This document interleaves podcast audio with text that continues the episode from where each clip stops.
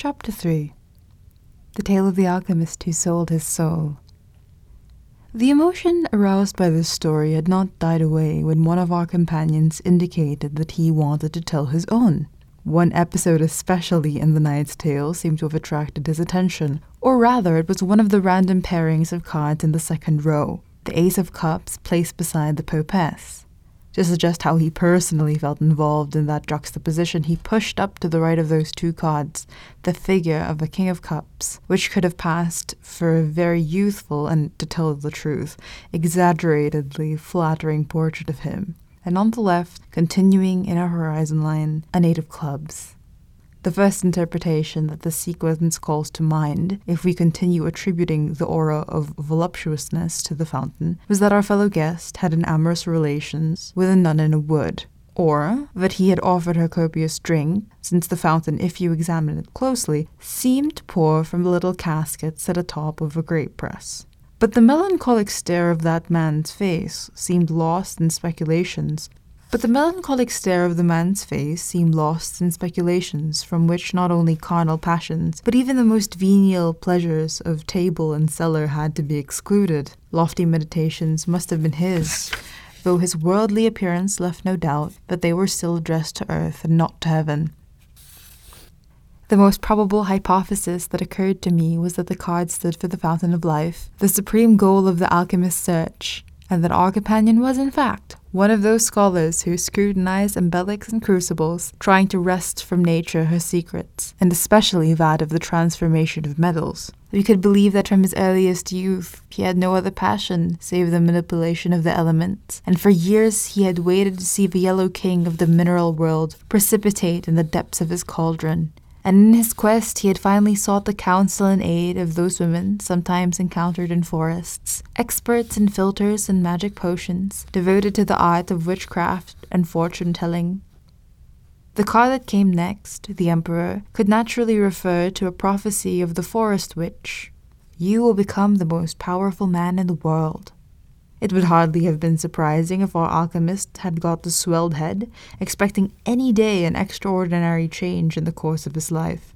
This event must have been indicated in the following card, which was the enigmatic first arcanum, sometimes known as the juggler, in which some see a charlatan or a magician performing his tricks.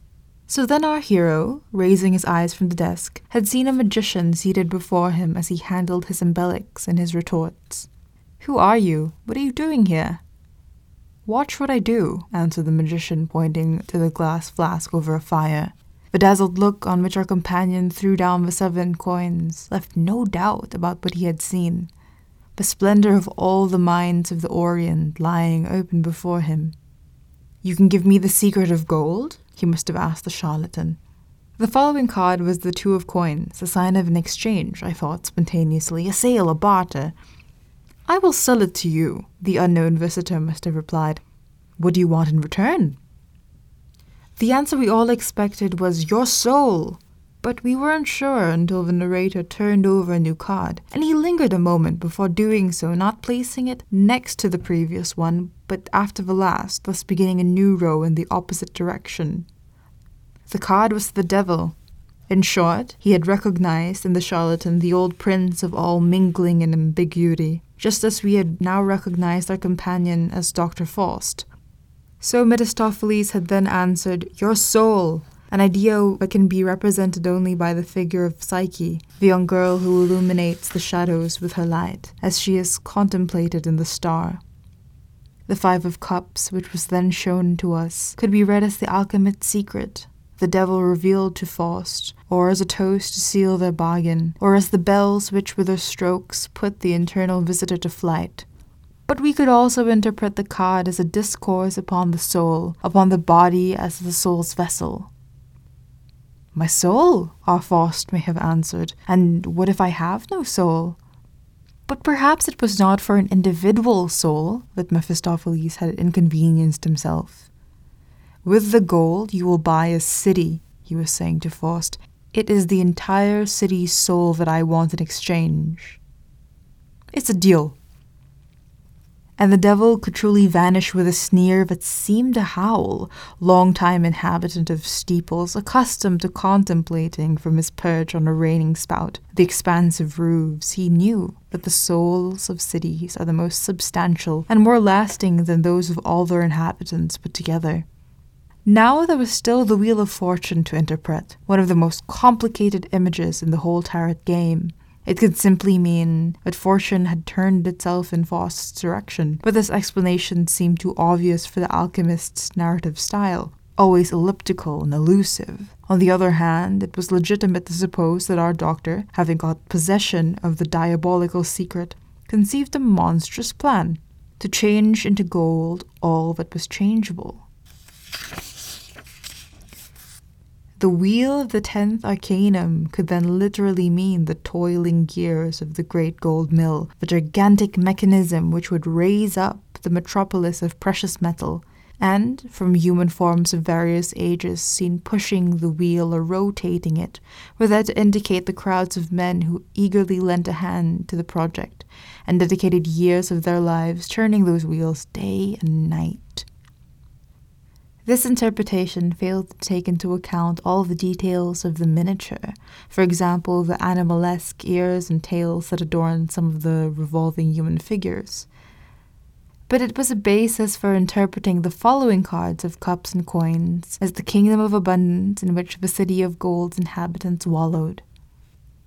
But when would the established price be collected by the cloven contracting party? The story's two final cards were already on the table, placed there by the first narrator the Two of Swords and Temperance.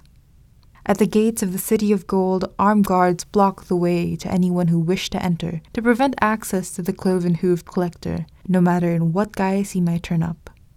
And even if a simple maiden, like the one on the last card, were to approach, the guards made her halt. You lock your gates in vain, this was the answer that could be expected from the water bearer. I care not to enter a city where all is of solid metal. We who live in what is fluid visit only elements that flow and mingle. Was she a water nymph? Was she the queen of the elves of the air, an angel of liquid fire in the earth's center?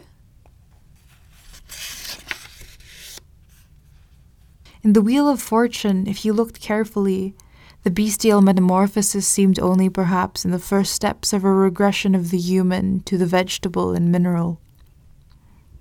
Are you afraid our souls will fall into the devil's hands? Those of the city must have asked.